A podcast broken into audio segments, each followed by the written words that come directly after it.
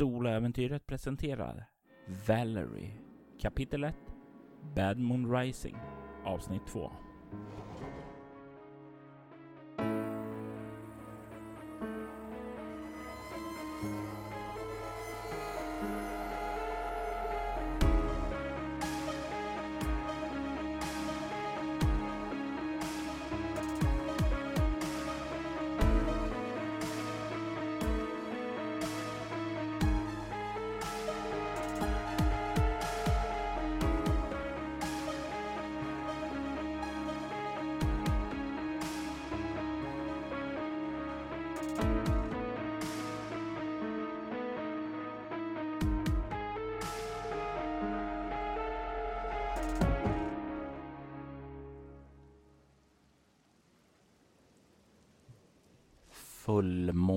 solens sken ligger över staden Bethel.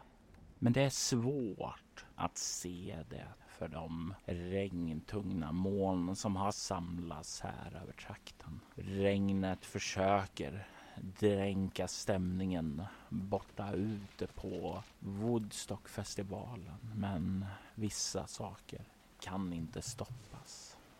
Någonting som höll på att stoppas var den unga Valeries färd tillbaka mot New York. Men hon fick hjälp att fylla på den tomma tanken. Åtminstone så mycket så att hon kunde ta sig tillbaka till Bethel och fylla på tillräckligt för att börja ta sig tillbaka till hennes hem i New York. Nu så rullar hennes bil in i staden och tack vare Mr Woodrows vägbeskrivning så är det inga problem att ta sig fram till den bensinstation som finns i utkanten av Bethel.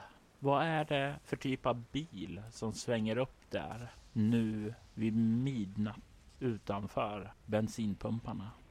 Det är en, eh, en äldre Ford av eh, modellen Falcon från 60-talet. En eh, svart med vitt tak. Och jag tänker att de svarta sidorna verkligen lerat ner sig ordentligt. Men det är väl någon form av lättnad som, som Valerie svänger upp i till bensinstationen och går ut under äntligen en litet tak för, för allt regn och skyfallet som, som har fallit ner. Hon tar och fyller på bensintanken. Kan se hur det är borta inifrån den här lilla butiken för där man går in och betalar för sig. Eh, att det lyser där inne. Verkar dock inte vara några andra bilar här så det är ganska lugnt och tyst här.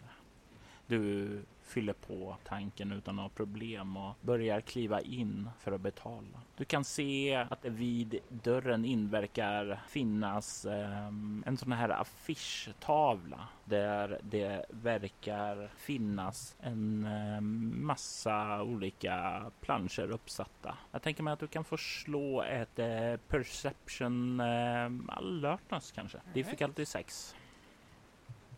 Eh, två lyckade och en etta, så en lyckad.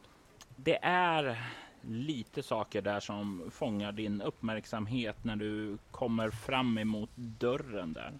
Du kan se att det finns ju en, ja, ett flertal sådana här eh, planscher och sådant där om Woodstock och diverse olika saker kring det där som nu har blivit rätt så inaktuella med tanke på att Woodstock är nu. Du kan även se att det verkar eh, finnas någon som har skrivit om det är någon som har sett någonting om vad som har skadat boskapen. Kontakta då Sheriff Dorn på den lokala polisstationen. Du kan även se att det verkar finnas eh, en eh, gammal affisch som ligger lite bakom de här andra där det verkar vara någonting om något väckelsemöte i en lagård. Och sen kan du ana att det verkar vara längre in så är det, verkar det vara något som har ristat någonting eh, längst bak i själva anslagstavlan. Men det går inte riktigt att se vad för det sitter massa saker ovanför det. Jag tror min blick ändå går tillbaks till det här eh, väckelsemötet. Och samtidigt som jag tankar upp bilen så tror jag att jag kollar på det. för att se lite närmare på det så behöver du ju liksom dra undan lite Woodstock-papper som sitter där över. Men i så fall kan du se att det verkar vara någon form av inbjudan eh, till eh, ett väckelsemöte för det Ascending Church of Hope and Light där alla är välkommen att eh, finna frälsning. Och det är ute på gården hos familjen Carruthers. Det står också en vägbeskrivning eh, där och eh, det är väl åt samma håll som du kom ifrån nu efter att ha besökt Woodrose där. Men eh, Carruthers verkar ligga lite ja, lite längre utåt och eh, istället för att ligga åt söder så ligger den här åt norr då.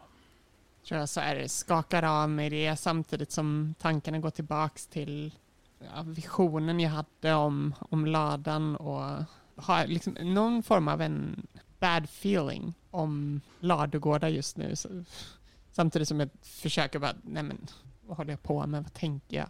Och går tillbaks till att se hur det går för tankningen. När du vänder dig om så vill jag att du tar och slår ett Wits plus Academics. Svårighetsgrad? 6. Kablam! Eh, fem lyckade, varav en tia. I sånt fall så är det någonting som klickar på plats hos dig. Du har en man i ditt liv. En man som kallas för Bill men heter William Wade. Vem är han? Uh, Bill är gammalt ex som tog alldeles för mycket både tid och energi av mitt liv för ett par år sedan. Um, och det slutade ganska illa egentligen. Men uh, jag lyckades ta mig därifrån och uh, har väl egentligen försökt leva mitt liv på nytt och bygga upp igen efter allt som har hänt. Men innan jag åkte till Woodstock så eh, ja, senaste två veckorna har han försökt få upp kontakten igen och eh, det har varit extremt frånstötande och eh, inte försökt alls ge honom ett litet finger. För jag vet hur han är. Han, han kommer sluka hela mig i så fall och jag vill, inte, jag vill inte ta den risken. Så jag har försökt bara ignorera att han har försökt söka efter mig. Eh, både jobb och, och via vänner och, och så. Eh. Och det är ju inte alltid det har varit det lättaste att undvika. Särskilt inte då han har väntat utanför din lägenhet en gång när du kom hem från jobbet. Då. Det var nästan du fick tränga dig förbi honom och fysiskt putta undan honom för att komma in i tryggheten. Du minns hur han liksom försökte ta tag dig i armen och liksom hålla kvar. Även om han inte lyckades så kunde du dock se hur hans eh, skjortärm liksom gled upp lite, att knappen gick av där och du såg att han hade en tatuering på underarmen. Det var en tatuering som inte fanns där då ni var ihop, utan det var någonting som måste ha skett efter. Den föreställde en stjärna med några streck under sig som om den var på väg uppåt. En ascending star. Det var samma symbol som du nu ser på den där affischen för det här väckelsemötet. Det var vad din major success drar dig till minnes. Jag får instinktivt en tanke om att är det någon som har dragits in i någon form av sekt eller kult eller liknande så är det garanterat Bill. Och jag tänker på det här avskyvärda smala leendet och, och hur han manipulerat så många, mig inkluderat, under lång tid och får liksom en sån nästan kvälvning av att tänka på honom och ens ge honom en sekund av mitt liv. Varje gång, varje gång han poppar upp så känner jag liksom en en äckelmagad känsla av att så här, sluta ge honom tid. Sluta, sluta tänk på honom, sluta ge honom ens den tanken. Han förtjänar inte det. Men samtidigt tänker jag på när jag puttade undan honom för att komma in i min lägenhet och jag såg någon form av desperation i hans ögon som någonting som, som sa mig att han var mindre än den översittare han brukar framställa sig själv som. Han kändes förvirrad och kändes liten. Men jag, med, i samband med att jag försöker dra någon form av koppling eller slutsats så, så känner jag det att nej, för fan. Och försöker släppa den tanken direkt och eh, fortsätter gå mot bilen.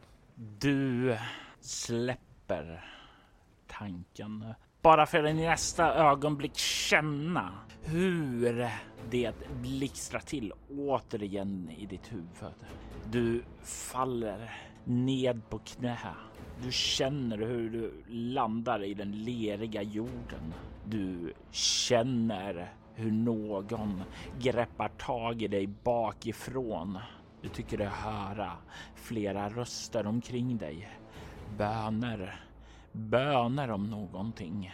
Du kan känna återigen hur du börjar kvävas. Du känner hur du liksom famlar med händerna framför dig, försöker ta dig loss. Du kommer inte loss. Du är för hårt kring halsen. Det hålls för hårt kring halsen känner hur dina händer liksom böjer sig ner för att försöka slita loss armen som nu sakta börjar krossa ditt struphuvud.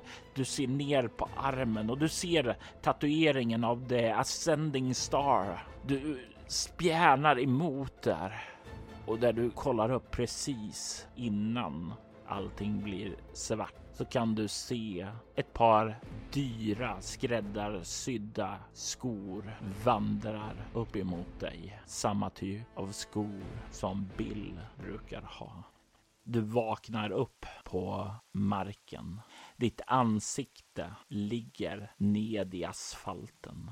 Men det är inte direkt emot asfalten utan du verkar ha slitit ner en del planscher när du har rasat framåt där. Så de, ja, de sitter nästan fuktigt fastklistrade mellan eh, mot din vänstra kind där du ligger ned på marken utanför bensinstationen. Jag drar undan en av de här planscherna och spottar ut lite papper tappar och liksom försöker fatta någon form av fattning igen och börja resa mig upp. När du reser dig så kan du se att du, du har fallit fram och liksom dragit bort de flesta papper som har suttit på den där anslagstavlan. Och du kan lägga märke till att det som fanns inristat där under har blottlagts. Du kan se att det står ett ord där.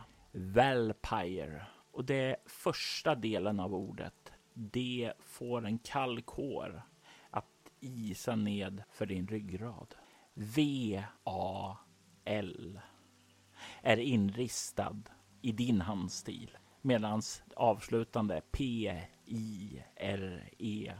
är ganska hårda, raka bokstäver som inte alls matchade. Det är som två olika handstilar verkar ha ristat in det där. Jag tror jag tar ett steg bakåt och tittar på den här tavlan. Har jag gjort det här? Stannade vi här på vägen upp? Du... Hur full var jag när vi åkte upp? Alltså, det går liksom på högvarv i, i huvudet. Vad, vad är det här? Du kan höra hur det plingar till i dörren och eh, det kommer ut en ung man eh, som kollar. Eh, miss, miss, är ni okej? Okay? Um, ehm, förlåt, jag, jag, jag, tror det. Jag, jag tror jag svimmade av för en sekund. Jag ber om ursäkt för, för allt stök och jag börjar så här fumla efter alla papper som ligger och blir dränkta i vattnet. Eh, jag ber om ursäkt. Eh, eh, det är, det, är ingen, det är ingen fara. Det är, det är ju lite stökigt, men det, det, det ordnar vi. Kom, in, sätt er en stund här och vila lite. Det, det, det, det är helt okej. Jag tror jag, jag, behöver nog bara komma ut på vägen igen. Eh, jag, jag, jag, förstår, jag förstår. Eh, då, då föreslår jag att vi klarar av betalningen och sen så kan ni fortsätta vidare.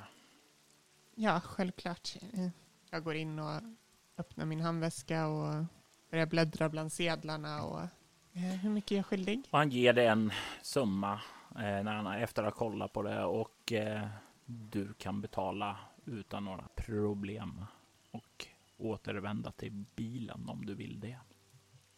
Jag gör det samtidigt som jag köper på mig ett, eh, ett paket cigaretter också. Ja. Du kommer in i bilen. Du känner den här huvudvärken. Den ligger ju fortfarande kvar. Det är andra gången i natt du har upplev någonting väldigt märkligt. Vad är det? Har Valerie någon förklaring för sig själv? Till varför hon får de här ja, anfallen? Jag tror bara det har varit en intensiv helg. Det har varit mycket röka och hon har hört om snedtändningar och hon har aldrig varit med om det själv men kanske det har blivit för mycket. Det är svårt att veta exakt men inget av det här makes sense. Ristningarna på tavlan måste vara på väg upp kanske någon minneslucka från, från att vi drack, men samtidigt så, så ekar det en tanke av att men va, vi drack väl inte på vägen upp, men det har varit en intensiv helg så jag borde bara försöka ta mig hem så fort som möjligt så jag kan få några timmar innan jag ska upp och jobba. Så jag vrider om nyckeln och tar ett djupt andetag och börjar köra igen. Du tar och börjar rulla ut ifrån bensinstationen och för andra gången i natt lämna Bethel för att bege dig tillbaka emot New York. Vid den här tiden så är du rätt säker på att Johnny Winter har avslutat sin spelning och Blood, Sweat and Tears nu gör sig redo för att kliva upp på scenen. Radion spelar sin ganska anspråkslösa, tråkiga musik det skulle vara så mycket, mycket trevligare att lyssna på musiken borta på Woodstock. Istället så sitter du nu här ensam i din bil och åker på en landsväg genom en mörk skog i dåligt regnväder. Du ska få göra ett nytt slag av din favoritsort, nämligen Wits och Drive. Yes. Sex i svårighetsgrad. Eh, en lyckad. Det är ju halt och sådant där, men du är ju beredd på det nu. Du har ju åkt den här vägen tidigare och kan vara lite mer försiktig. När du passerar förbi det där stället där du krockade tidigare med en varg så går du ju lite en sån här obehaglig flashback tillbaka till den. Men du kan inte se några spår av några vargar eller så, utan bara passera förbi där. Snart så kommer du till den här avfartsvägen som leder upp till Woodrow och kan fortsätta förbi den. Den nästa avfartsvägen som du kommer fram till, den viker av åt norr och leder upp till den där bondgården där det här väckelsemötet var. Du känner då hur det är nästan som du känner den här känslan av en arm som liksom trycker sig närmare mot din hals. Du får känsla att det börjar bli svårare att andas. Ta några djupa andetag och börja andas in genom näsan och ut genom munnen och försöka kontrollera min, mina andetag. Det är sakta som den här känslan av kvävning börjar släppa igen då. Och du kan trycka undan det och köra förbi den. Du lämnar synen där bakom dig och snart så är bara skogar omkring dig på båda sidor. När du kommer förbi en kurva så kan du se ett tjugotal meter längre bort, precis i strålkastarens yttre del, att det står en varg mitt på vägen och stirrar åt ditt håll. Vad gör du Valerie när du hinner se det här? Jag instinktivt känner att jag orkar inte med det här något mer. Den här natten är för lång just nu så jag liksom nästan slänger hela min vikt med armen på, och handen på, på tutan. När du trycker handen mot tutan där så skjuter den ju. Vargen verkar inte hoppa undan, utan istället så kan du se hur vargen den börjar istället att växa. Den börjar bli större. Jag frenetiskt börjar liksom tuta, släppa tutan och tuta med snabbare intervaller och fortsätter att hålla hastigheten men förväntar mig att vargen lär ju hoppa undan.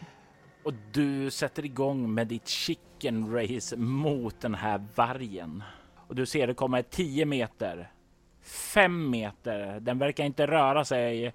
Den har nu börjat växa så att den står ju på alla fyra och du kan inte se den helt och hållet, men du kan se hur den har blivit så stor att du kan se rygghåren liksom synas klart och tydligt ovanför din motorhuv i den ledden där. Du har en sista val här att göra innan ni smäller. Jag lägg, slänger mig på bromsen med full medvetenhet om att antagligen är redan för sent ute. Du fick ett lyckat slag på ditt driveslag tidigare. Det är inte nog för att väja undan. Du slår ju rätt i den här vargen och du förväntar ju att det ska bli samma sak som förra gången. Men den här gången så smäller det bara rätt in i vargen. Som om det vore en betongvägg.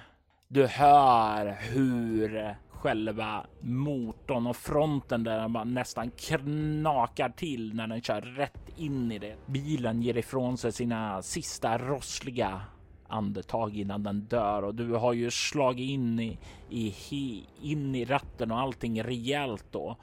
Även om du var beredd på det här så är det ju inte riktigt nog för att du ska kunna undvika alla skador.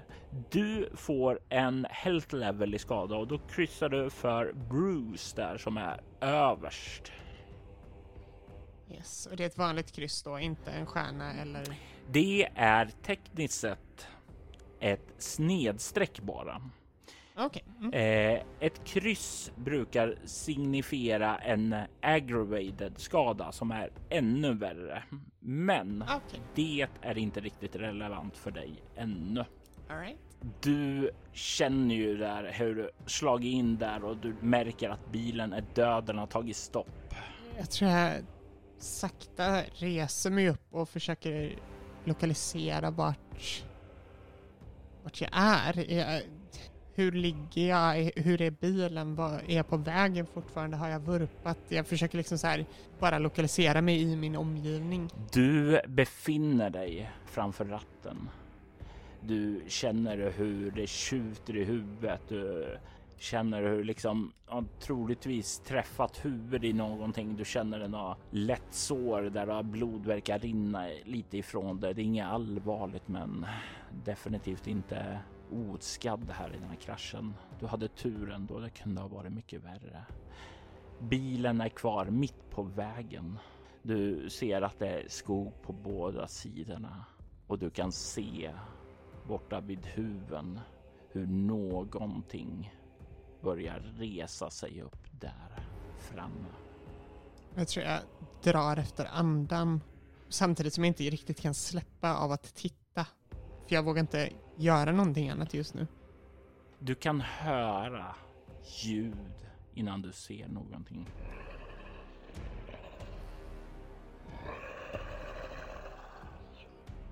Tungt, rovdjurslikt ljud kan höra där framåt. Och du kan se hur någonting humanoid reser sig upp. Det är gigantiskt.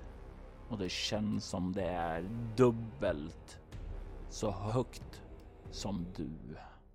Du kan se den stora pälsbeklädda mardrömmen. Och du kan se hur de här stora klorna på hans händer slår ned rätt in uppe på plåthuvuden och skär igenom det som om det vore papper. Jag tror jag först och främst hoppar bak i baksätet samtidigt som jag börjar skrika. Du hoppar bakåt där och du kan höra den här besten liksom börjar skära upp det där. Dra bilmotorn i två delar för att ta sig framåt närmare. Det, det är inte en snabb rörelse utan det är lugnt och metodiskt. Du kommer i baksätet, du skriker, du trillar ner där i bak och du kan se där bakom att långt där borta så kan du ana något ljus ifrån någon bil är på väg hit. Det är ju bakom en kurva så det syns ju inte klart och tydligt där utan det är ju det här avlägsna ljusskenet som du kan ana då eh, betecknar sig mot skogen. Snälla! Snälla! Nej, nej! Gnistret slits bakom dig då den här besten börjar mala sig igenom motorn och börjar komma fram mot rutan. Jag tror jag instinktivt grabbar tag i mitt kors som hänger runt halsen. Och även om jag inte alls kanske är så troende så som framförallt min mor önskade att jag var, så eh, någonstans är det det enda som känns vettigt just nu. Ljuset av bilen börjar komma närmare och närmare. Du hör hur glaset splittras där och du ser hur den här gigantiska besten tar tag med sina stora klovförsedda händer i taket på bilen och börjar dra den uppåt problemfritt. Som om det vore av papp. Vad det här än är så är det så mycket starkare än dig. Jag sluter mina ögon och, och liksom för ner huvudet mot korset samtidigt som jag trycker upp det mot ansiktet.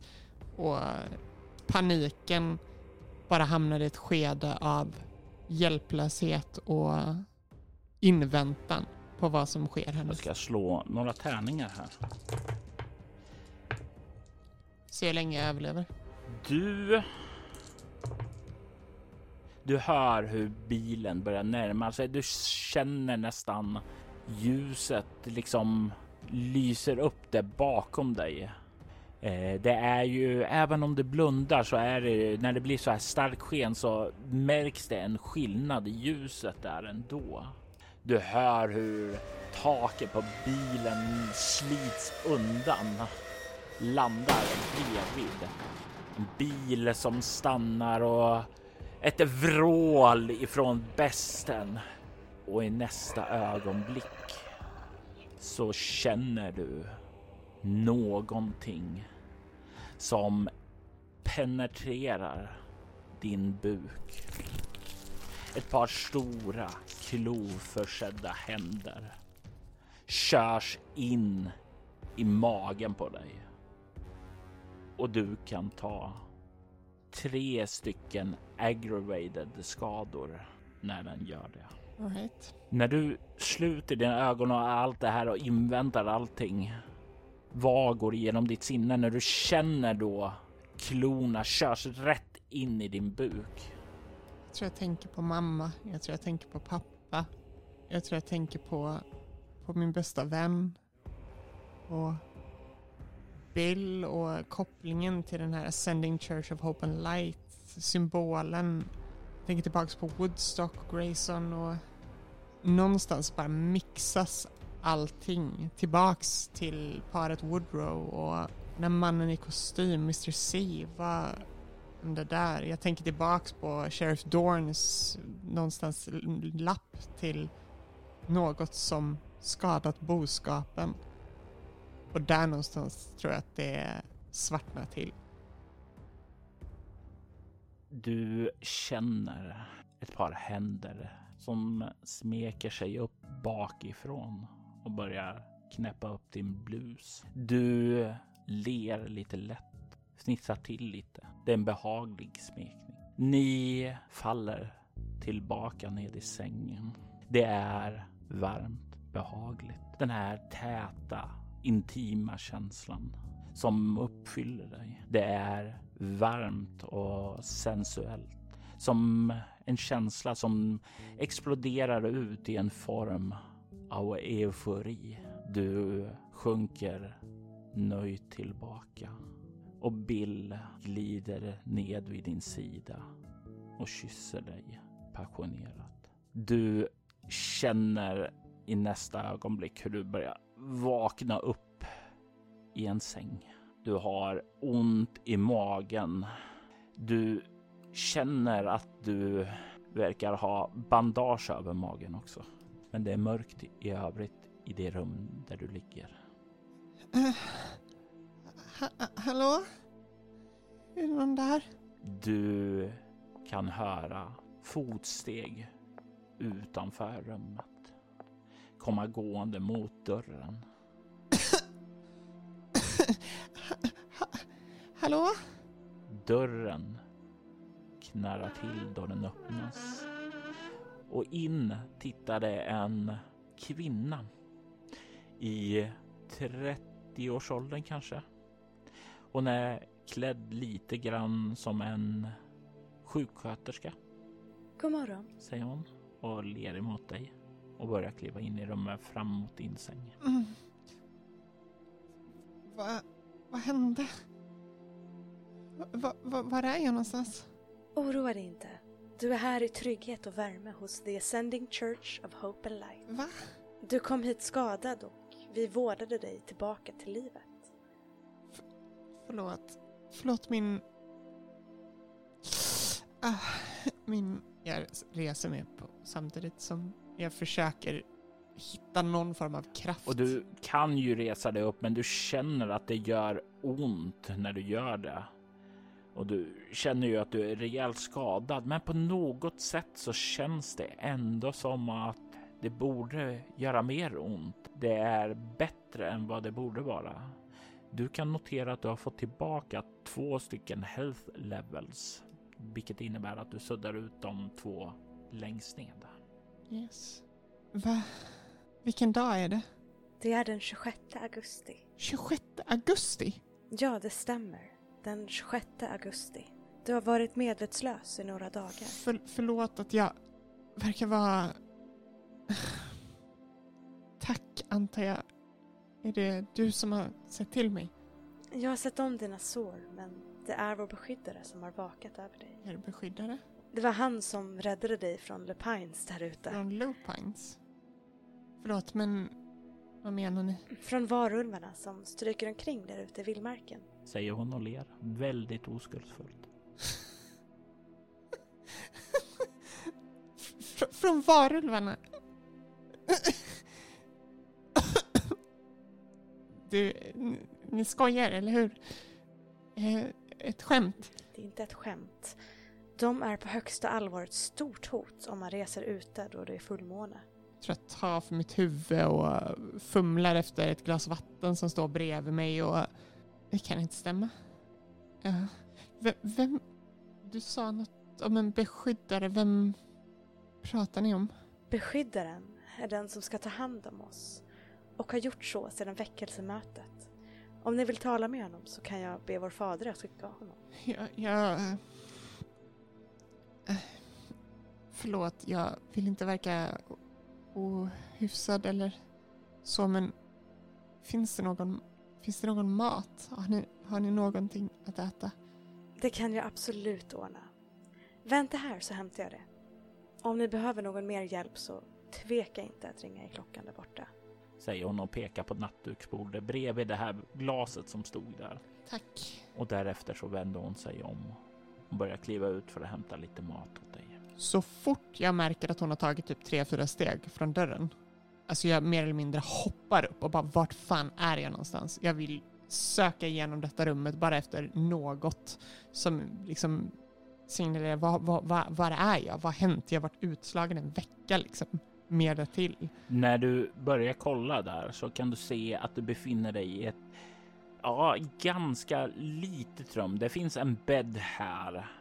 Det verkar en gång i tiden ha varit gästrum, men det känns inte så mycket som ett gästrum, utan det känns nästan som en cell. Du kan se att fönstren ut verkar vara igenspikade. Du kan se också att det finns ett nattduksbord. Det finns en ut, halvt utdragen låda och du kan se att det verkar finnas en bibel där inne också.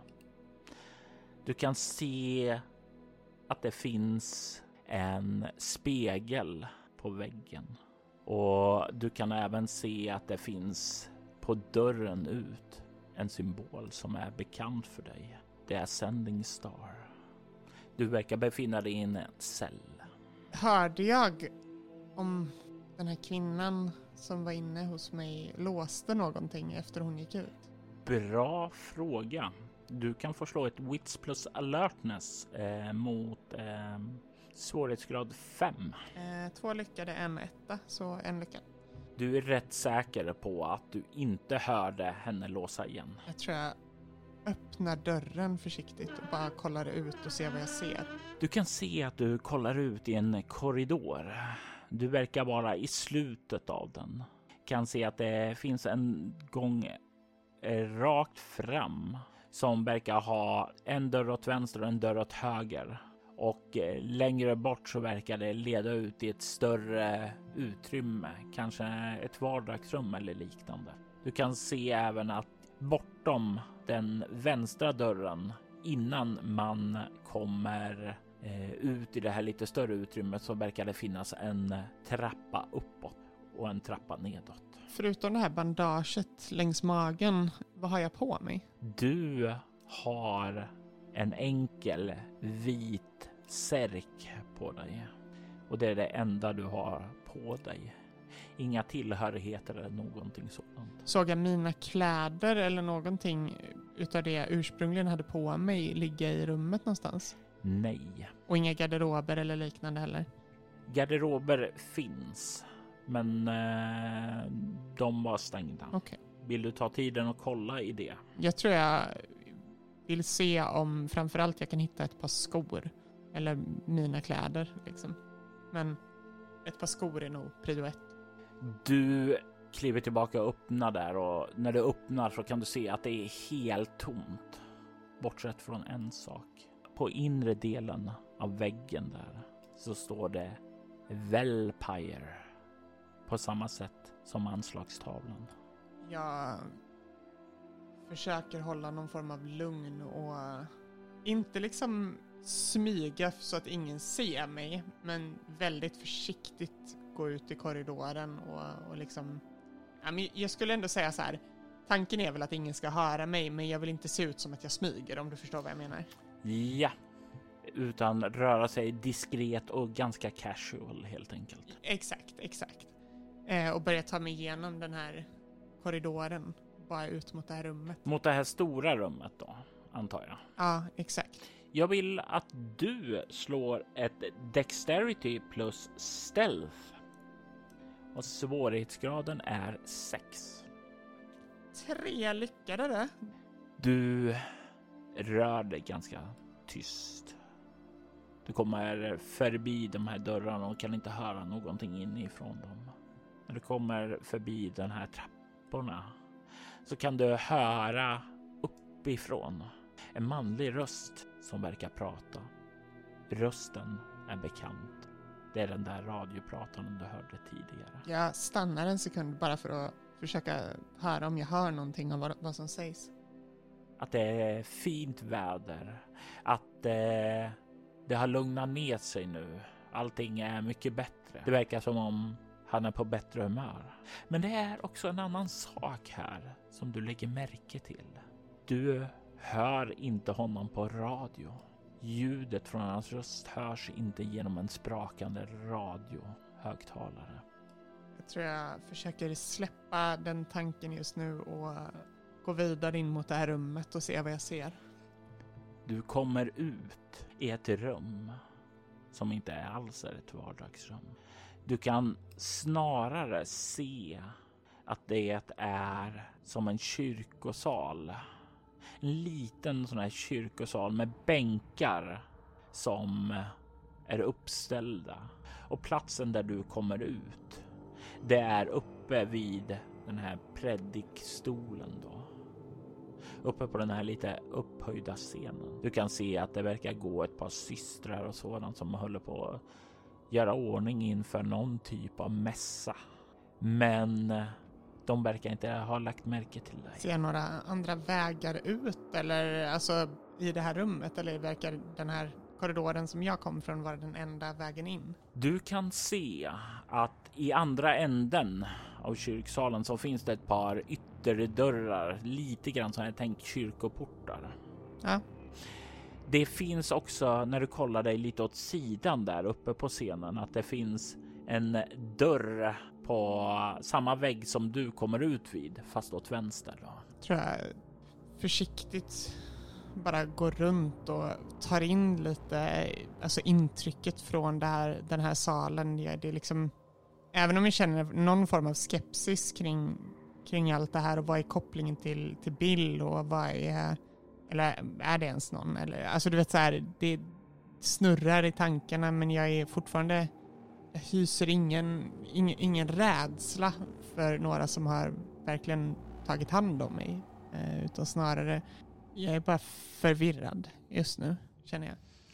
När du säger att du går runt, menar du att du går ut i kyrksalen då? Ja.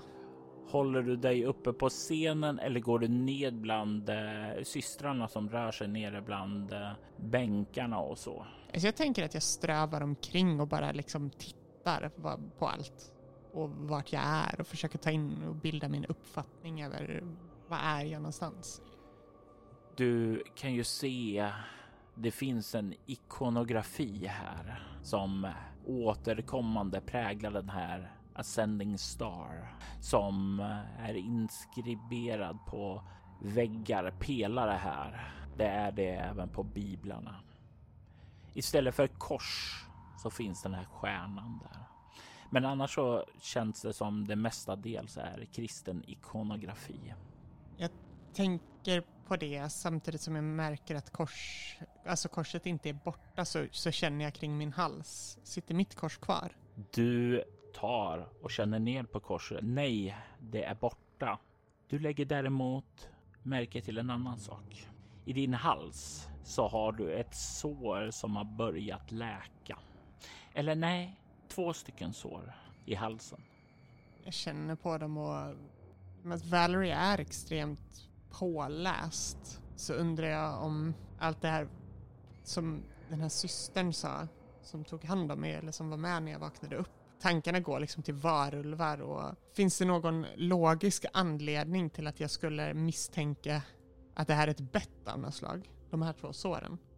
Har... Inte för att jag tror på det, men, men mer, mer utav en... Ja, du har ju inte okult, men du har väl däremot medicin, så då kan du slå intelligence plus medicin. Och nu tänker jag mer utifrån att Valerie är extremt, bara gillar väldigt mycket romaner och liknande och har ju läst en hel del både fantasy och andra delar. Så det är bara, en sån sak som jag tänker om den kopplingen känns logisk. Gör den inte det så är jag helt fine med det också. Yes. Eh, vad slår jag mot? Vilken svårighetsgrad? Sex. Eh, två lyckade.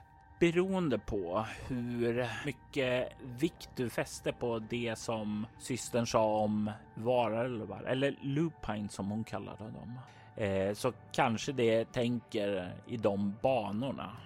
Du har ju som sagt var etablerat i din bakgrund att eh, du har ju läst lite litteratur som, om vi ska säga som så, inte betraktas som någonting annat än skräplitteratur av samhället. Låt mig bara slänga shoutout här till J.R.R. Tolkien som är en av mina stora författaridoler. Liksom, idoler. Precis. Men det var kanske inte så mycket från hans verk utan eh, det är väl andra Nej. verk om lite mer sån här gotisk gammal skräcklitteratur som poppar upp i sånt fall. Mm.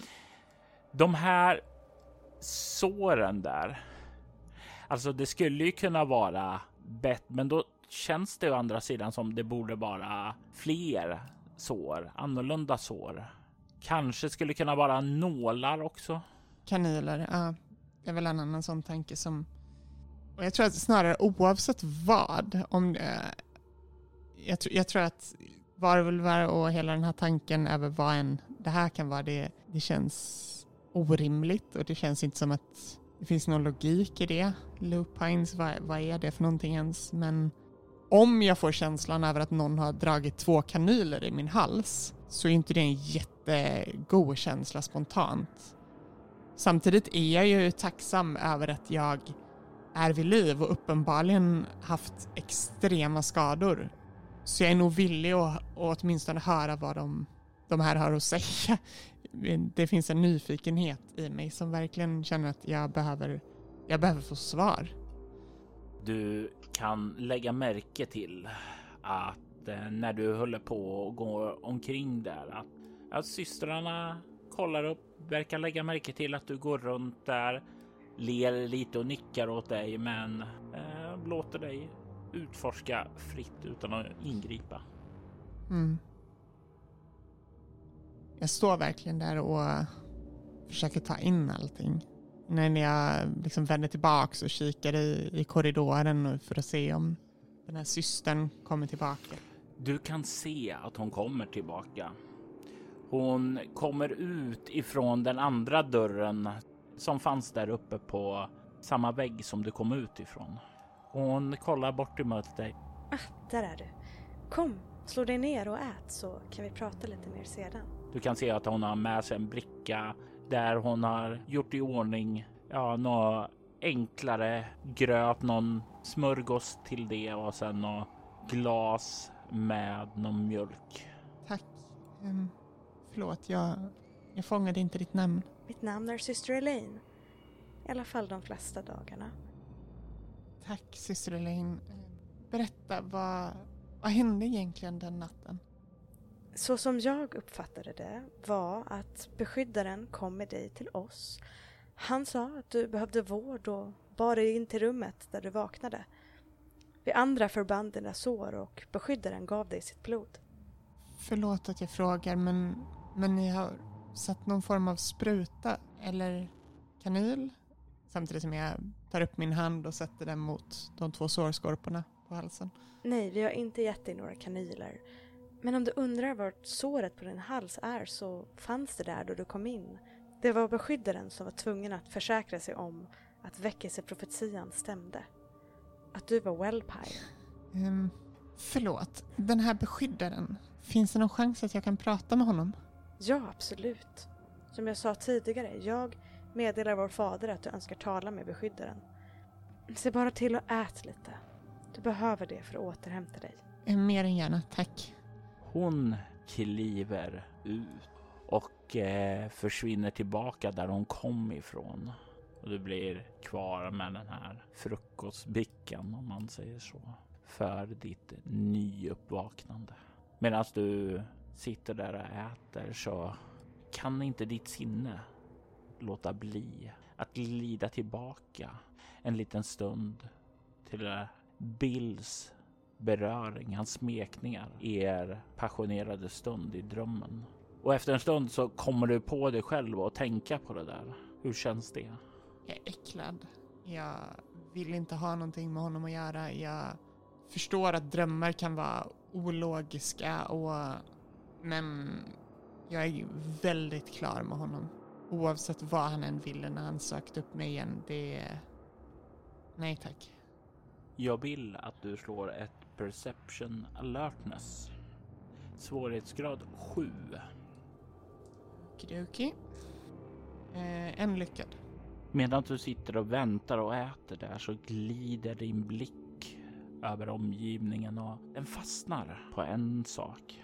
En av systrarna känns bekant och du sitter och funderar på varför. Men så klickar det. Det är som myntet trilla ner. Bill, när du gjorde slut med honom så slapp du hans närvaro ett tag. Han skaffade sig en annan flickvän. Du kommer inte riktigt ihåg hennes namn just nu eller någonting ligger där i bakhuvudet hos dig. Men hon försvann där. Och det var efter att hon försvann som han kom tillbaka till in i ditt liv. Det var för två, eller nu måste det vara nästan för tre veckor sedan. Du känner igen Bills exflickvän som en av systrarna här. Jag försöker skaka av mig tanken och det, det är för mycket som koalerar just nu. Det är för mycket som bara händer och jag vet inte riktigt vilken information som är sann. Jag vet inte vilken information som är viktig. Jag vet inte vilken information jag ens ska börja och tänka på. I vanliga fall är jag extremt organiserad och brukar alltid skriva jag brukar alltid skriva ner varenda liten ledtråd, varenda liten tanke för att sen lägga upp allting i ett stort pussel som jag strukturerat och organiserat går igenom en bit efter en bit för att se vart allt hör hemma. Men just nu känns det som att varenda pusselbit har olika former. Vissa är runda, vissa är fyrkantiga, vissa är triangelformade och ingenting hör ihop. Och det finns liksom inte något hörn att börja i. Du känner det där kaoset snurra omkring i ditt huvud.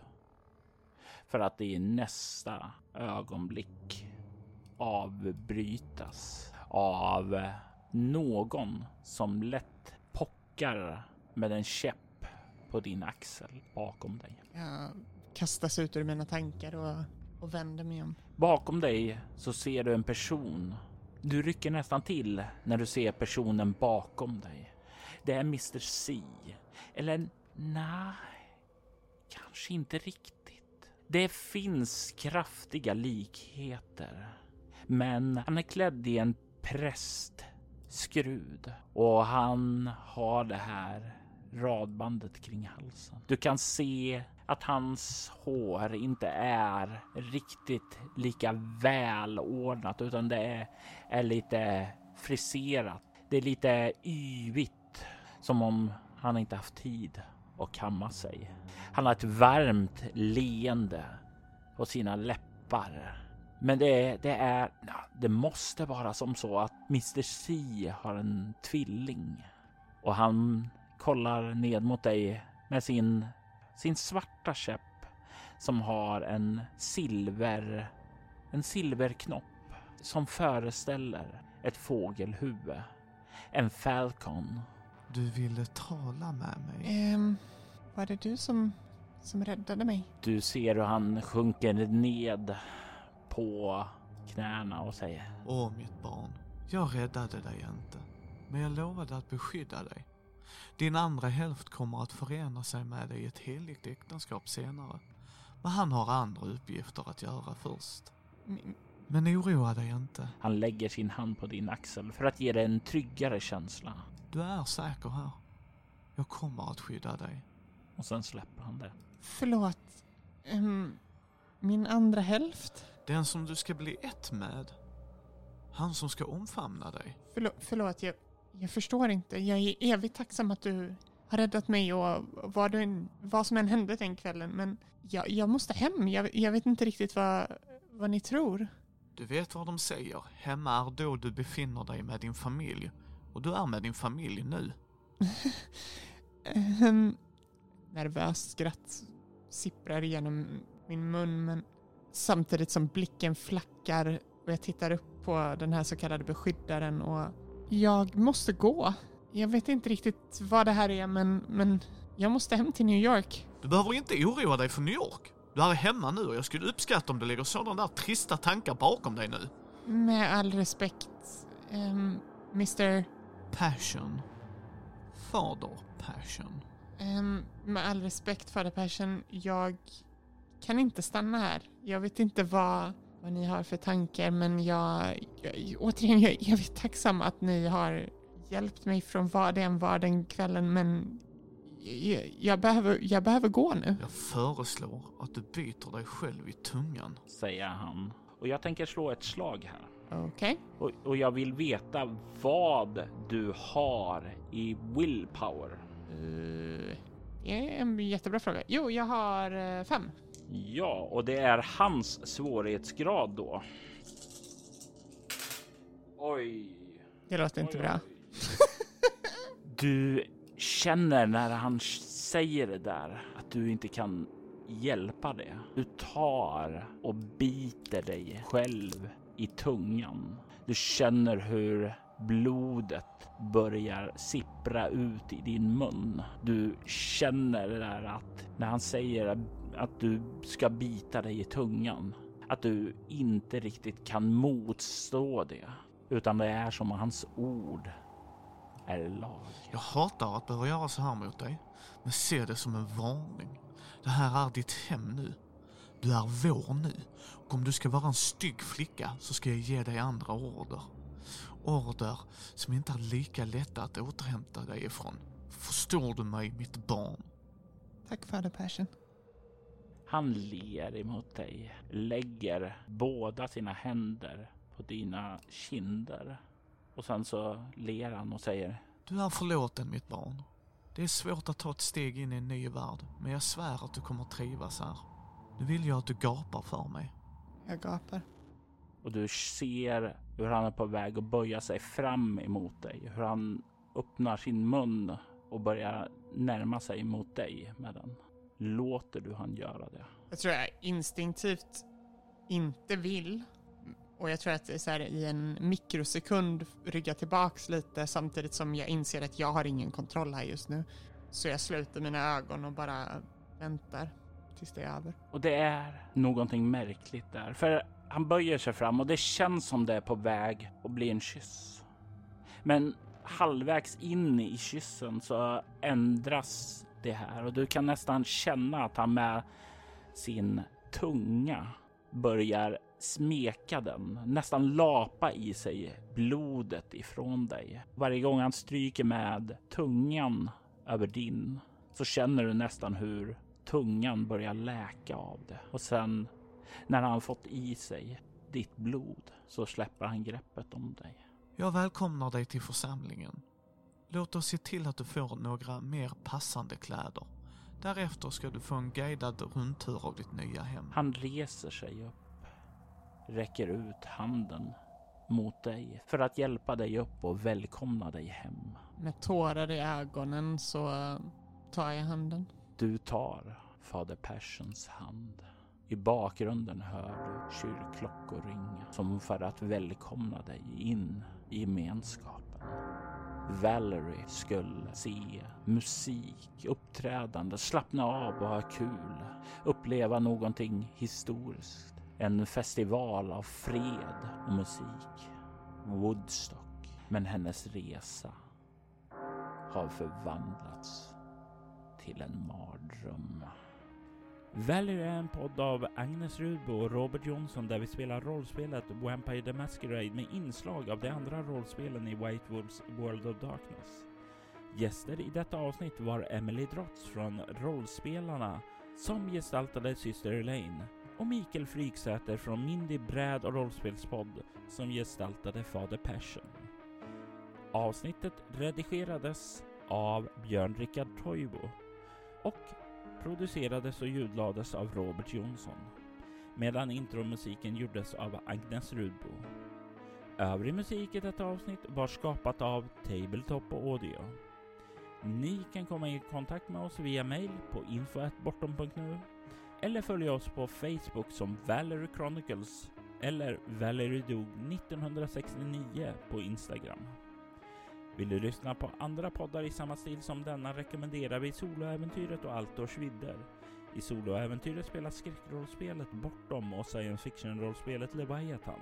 Medan fantasy-rollspelet Rocker och Demoner spelas i Altors vidder. Vill du stödja Roberts kreativa skapande kan du göra det på patreon.com snedstreck Robert Jonsson. Vi vill även ta tillfället i akt att tacka, hylla och hedra våra Patreon-backare. Ty Nilsson Daniel Pettersson, Daniel Lantz och Morgan Kullberg. Ert stöd är djupt uppskattat.